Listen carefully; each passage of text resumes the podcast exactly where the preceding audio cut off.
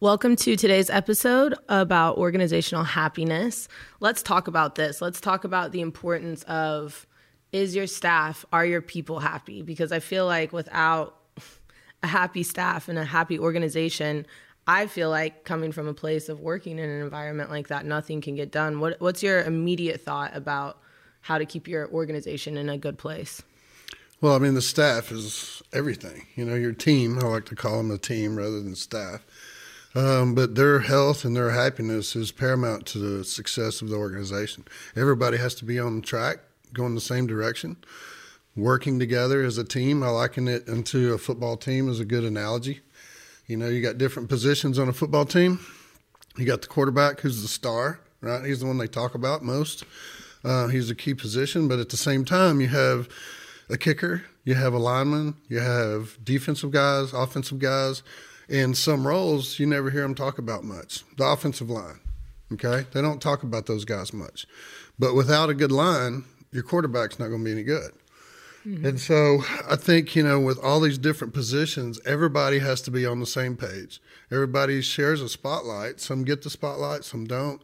Some are seen as more important than others, but they're not. If you don't have 11 guys on the field all playing together, then the team itself is not going to function. Yeah, I think it's. I think the second highest player behind the quarterback is the the left tackle. Left yeah, yeah everybody, everybody watch Blind Side. Okay, yeah. so we all know that. so I'm not that smart. Okay. But it's true, you know, because he's got to protect the quarterback's blind side. Yeah. So in an organization, you know, every single person is as important as the other one. Yeah. So you know, the people that clean the buildings or mow the yard are just as important as the people who are directing marketing and whatever. And so you have to have that buy-in and that team atmosphere from everybody and it needs to be healthy because, you know, some organizations run on fear.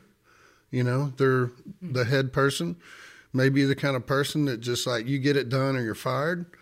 Um, and that can work for a period of time but after a while, fear quits working. Mm-hmm. Same with coaching. I believe it's the same in coaching. You know, I coached little league and stuff like that, and I saw coaches in football, parent coaches who, you know, would belittle the players or humiliate the players in front of the other players, and I just found that very detrimental in the long term because after a while, you yell at them enough, they're going to quit listening. Yeah.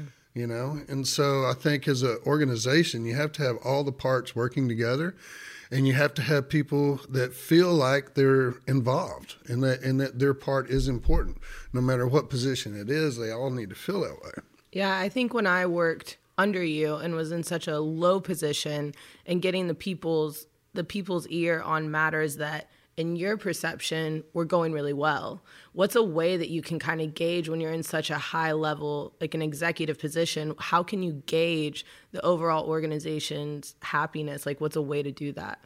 It can be difficult because a lot of times people put on a face in front of you that maybe there's not they're not being honest you know because everybody wants to say you know be positive and think that everything's going good. But in the back when they're talking to their coworkers they're mumbling and grumbling about things, mm-hmm. you know? And so it's kind of hard as being in an executive in a high level, but you got to get out and go talk to the people. Yeah. You know, I tried to make it a point to go meet with all the departments, you know, and just sit and talk and let them ask questions, bring up ideas. You know, I thought it was really big for everybody to contribute ideas, no matter if even if it was their department or somebody else's department, mm-hmm. or just the, you know, how we how we communicate with our constituents, you know, everything. If they have input and they feel valued, then they're going to start working more mentally on how to come up with ideas and how to make changes if they feel like they're going to be heard. You know, you can't do them all. You know, sometimes their ideas don't work or there's reasons that we can't do that. Mm-hmm. Um, and you just have to explain to them, or, you know, these are the hurdles with your idea. You know, how do you see that we could come good around that? Mm-hmm. But it really makes them feel valued, mm-hmm. you know, and they should be valued. They are valued. I mean, they're your people, you know, they see the stuff every day that you don't see. And so I would try to go down and sit with the departments periodically and just listen and walking around, you know, walk around, talk to people. But they have to feel comfortable and they have to feel like they can trust you, you know, and so that's a big part of it is building a relationship with your team so that you understand who they are you know, what their goals in life are, what they're wanting to accomplish, even outside of the organization. Um, and so, in order to get that honest feedback, you really have to have some type of relationship and trust in them. Yeah, I remember one time you sent out a 360 review and being in a department, a lower department, and people saying, oh, I didn't really know if it was an- anonymous. I didn't really know who was going to read it.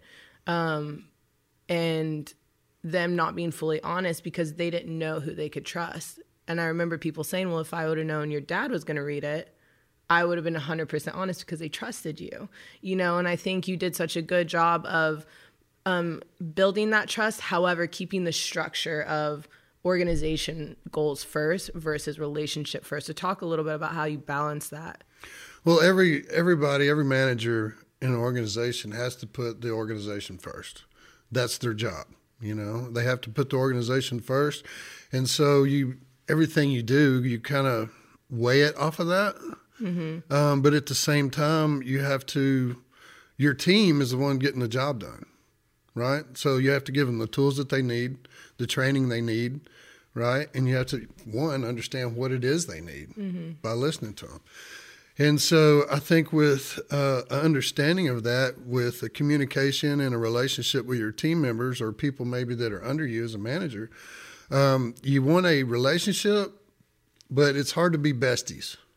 You know, it's hard to be best friends with people. Like texting you, at night well, stuff like well, that. you kind of have to have a separation yeah. of that. You know, I have a lot of people that worked for me that I'm good friends with, you know, but at the same time, it can be difficult if you get too close to make decisions that are unbiased, mm-hmm. you know, that are in the best interest of the organization at the end of the day. And so you want a relationship with them, but it's also difficult to be like hanging out with them all the time on the weekends and stuff like that because I really feel like you have to have some level of separation there of you're still the boss, you know, mm-hmm. and so you're still going to have to make calls that may be difficult or, you know, even sometimes let people go.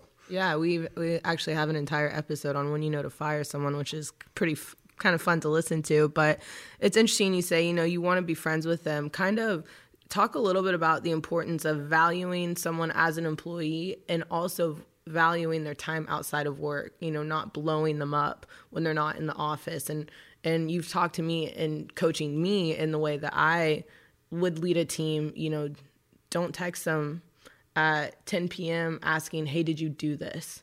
You know, unless it's detrimental. Like, talk a little bit about that. How do you know? Well, I can tell you the, the way I always did limits, it yeah. is when it was five o'clock or whatever time quitting time was. I let them go home and be be themselves. There's times, obviously, in any organization where you're going to have something comes up, you know, and I've got to talk to you after hours. But when I do, if you see me calling or texting, you know it's something that's we need to handle right now. Mm-hmm. So that's going to happen. But for the most part, I go home, I leave my stuff at work best I can, and I want them to leave their work at work, mm-hmm. you know, and go home and do their private lives and enjoy their family, whatever it is. I don't want to be bothering them at 10 o'clock, 11 o'clock at night or on the weekends, you know. I think that creates two things that, like you said, it values when they do see your name pop up on their phone, they want to get to it because they know you wouldn't be reaching out unless it were important. But then also, I think it's important to, decompress and relax and it makes you better at your job the next day. And that's something i know that you value a lot is both sides of the organization leadership and the other side everyone executing as well has to feel respected. So talk a little bit about um, you know when when someone when a when an executive or a manager when they push the limits on that when they when they push too far what would you advise someone on the receiving end of that how would you want them to communicate to you hey you know I don't work till boundaries? 9 p.m. Boundaries, yeah. Everybody has How, boundaries. What's the res- it's difficult though for an employee to say that to their boss. Exactly. But I knew I do know some people that manage that way. Like they live 24/7 for what they're doing and they want the people underneath them to live that same way and it's extremely difficult. It burns people out, mm-hmm. you know. And like I said, when you do need all hands on deck, and we have to work extra hours, or we have to work the weekend because we have a project. Okay, now people are willing to be like, okay, this is serious. You know, I'm willing to get in there and give it my all, after hours on the weekend, whatever it takes to get the job done. Well, it, you know, because it means something, because we don't do this all day, every day. But when people live their lives and they want their employees to live their whole lives, whether it's a church or business or whatever, it's going to burn them out. It really does. And I've known people who have just had to say, I'm not answering my phone after work. Yeah. You know, you're blowing my phone up. It's too much. And it causes resentment. You know, people need to be with their families. And I think people need to recognize that if they do make the attempt at saying, hey, I just need a little bit more rest time, if that's not respected on the other end, then maybe it's time to evaluate on the on the, that side of things, is this really where I want to work? If this is how little I'm valued. I agree. So you have to be able to communicate, mm. right? And that's where the trust and relationship with your employees come in. You know, if they don't trust you to be able to say something that's negative, like, you know, I'm, I can't do this. I'm working too many hours. You know, it's burning me out. I need to I need to talk with you about that. If they don't feel like they can go to their superior and have these conversations, then it's going to cause problems. And that's where the relationship comes in. And it's where respect comes in from the manager having respect for that person's time, having respect for them that they have a family to go home to and they want to do things with their kids, mm-hmm. you know, that that person has other goals in life other than just working for you. And so I think it's a respect both ways, you know. And sometimes, like I say, you got to call all hands on deck. Well, somebody that's been respected is more likely to get in there and buckle down and get it done than somebody that's getting treated like that on a daily basis. Mm-hmm. Eventually, your production's just going to go down, you know, and they're going to burn out. So if you're that employee and you don't feel like you have that level of trust to be able to communicate to your supervisor, then it's a difficult position to be in. Because some people, some people are just managers. They're just like a dictator. You know, it's do it my way or the highway. You know, I don't really want your input. I want to do it the way I want to do it. And I just don't agree with that type of management style. Well, what's the alternative to that? For a manager, Yeah. well, the alternative is to we're a team together. Like my job as a manager and you're my employee is to make sure that you have the tools you need, right? Mm-hmm. That you have the training that you need, that you have all the resources. My job is to help you get your job done. Mm-hmm. That's what my job is, you know. And as I make you look good and give you the tools that you need, you're going to make me look good. But some people are even threatened by people underneath them that are smart, aggressive. You know, they feel their job is in is threatened. When I look at it completely different, I want the smartest. people. I want more people that are smarter than me working for me. Yeah. Right? Because I want their input. I want them to use their brains. I want them to use the gifts that God's given them, not mine. If they do everything the way I want to do it, then it's going to be one dimensional Yeah. you know and so i want to encourage my staff to bring ideas you know to put it back on them and to delegate and to let them succeed or fail. You have to let them have the ability to succeed or fail. If you're going to answer all the questions then pretty soon they're not going to they're going to quit thinking. Because why would i have to figure it out? Because i'm just going to give it to you and you're going to tell me what to do. Well now you've you stif- you've um, stifled their creativity. You've stifled what God's given them in gifts, right? And so they're going to quit thinking. It's kind of like socialism, you know. If everybody's the same and I get told what to do, then I'm going to quit being creative. Mm-hmm. And that's one of the reasons, like the U.S. is so good, is because it thrives on creativity and individualism and and thinking outside the box, right? Well, that's what you want from your people. Mm-hmm. Is you want them thinking, you want them bringing results. And you know what? Sometimes you need to take their ideas. If you know, even if it you know, you know, think it's a mediocre idea and it's really not going to make much change.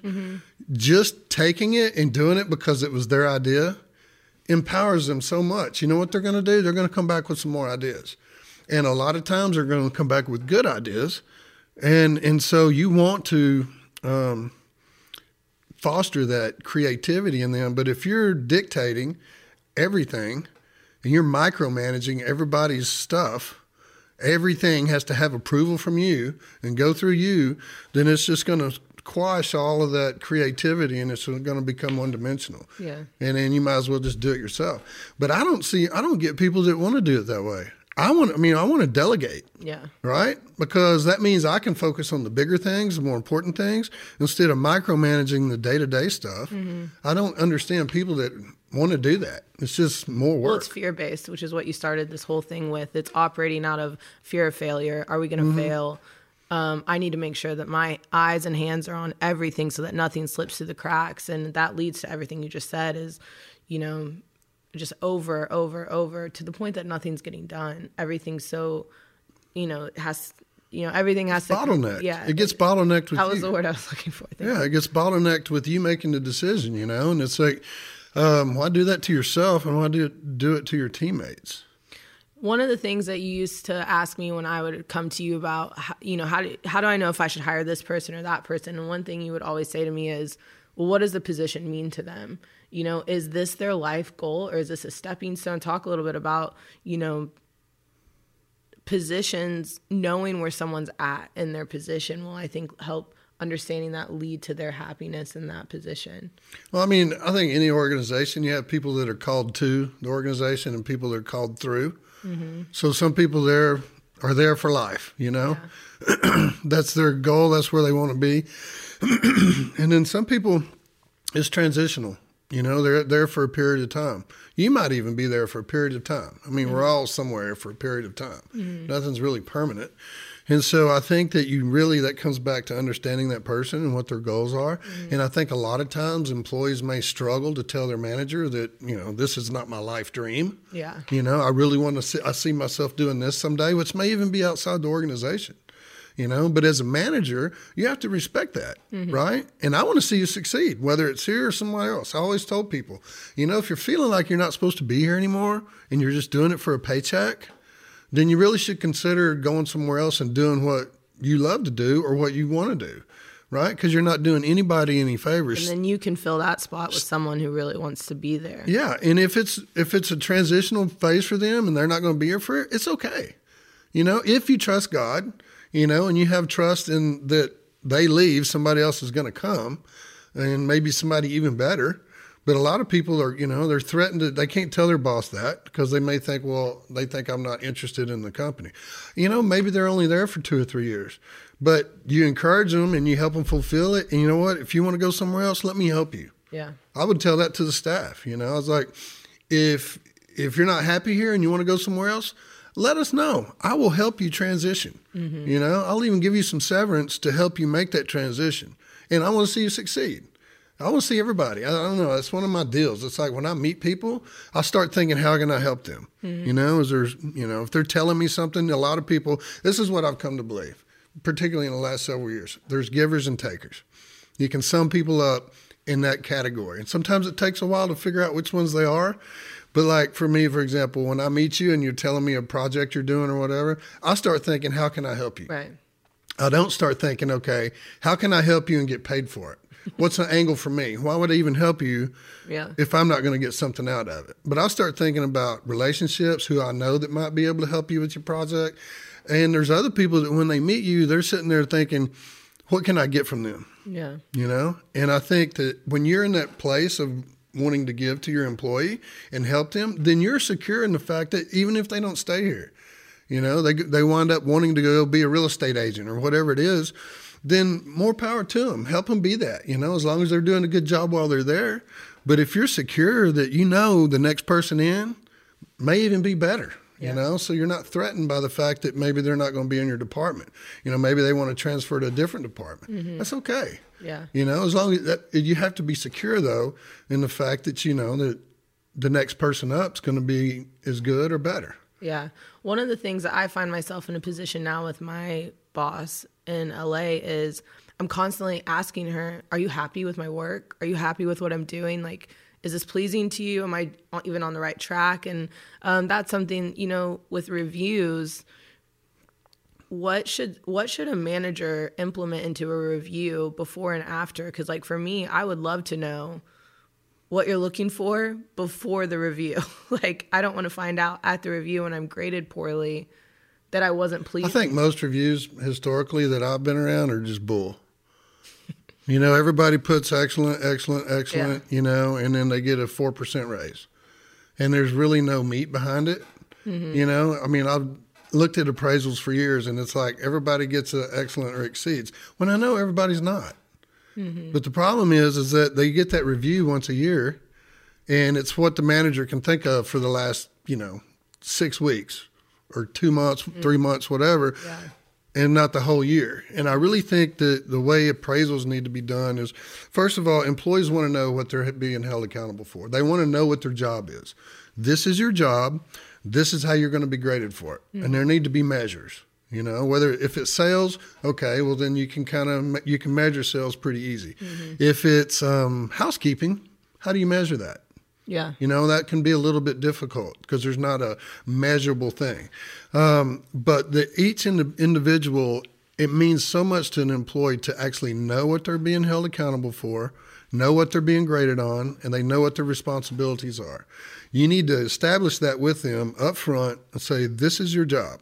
This is what you're supposed to do. It sounds simple, but so many people come to work, they don't get the training they need. Yeah. They just get thrown into the mix, and then they don't really know what they're being held held accountable for. So those things need to be measurable for the individual, for their department, and for the organization. Mm-hmm. You know, all the way from the top down. Here's our goal. Here's our vision. Here's how we're going to measure whether or not we're obtaining that goal and that vision as an organization. Here's your department here's what your department's responsibility for. Here's how your department's going to be graded. And then here's you as an individual, and here's how your individual work is going to be graded and looked at. Mm-hmm. And then everybody knows, but then you hold them accountable to it. And you hold them accountable by those measurements. Now, when you do that appraisal, you have something measurable to say that, okay, you're falling short in this area. You know, your attitude's great, but your production is low and it needs to be brought up. Mm-hmm. And then they know. And then if they don't, if they don't reach the um, expectation that you have for them, then you really got to ask yourself why. Is it me? Is it my lack of training? Have I not taught them what they need? Um, do they need more training? Do they need different tools? Uh, or is it them? Like I'm providing all these things, I'm having these discussions with them, but they're not. Their level of work is not coming up to where it needs to be. So is it their fault? Mm-hmm. Now, if they can bring it up, great. But if they can't, then you have to deal with it in some way. And that know? way, coaching, I mean, you go into extreme detail in an upcoming episode that we have. You know, it's all about assessing that, and it's so good. I think that um, it's pretty pretty clear to say that hap- organizational happiness correlates to communication. Absolutely. Sounds, it's 100% that parallel. So, and it's real easy to forget that. Yeah. You think everybody knows what the goals and the exactly. visions are and everything, and everybody's on the same page, but you got to reiterate that with people from a macro level and all the way down to a micro level as a whether as an individual. But the organization has to know what their goals are yeah. and what the vision is, and you have to keep reminding reminding them of that. Yeah.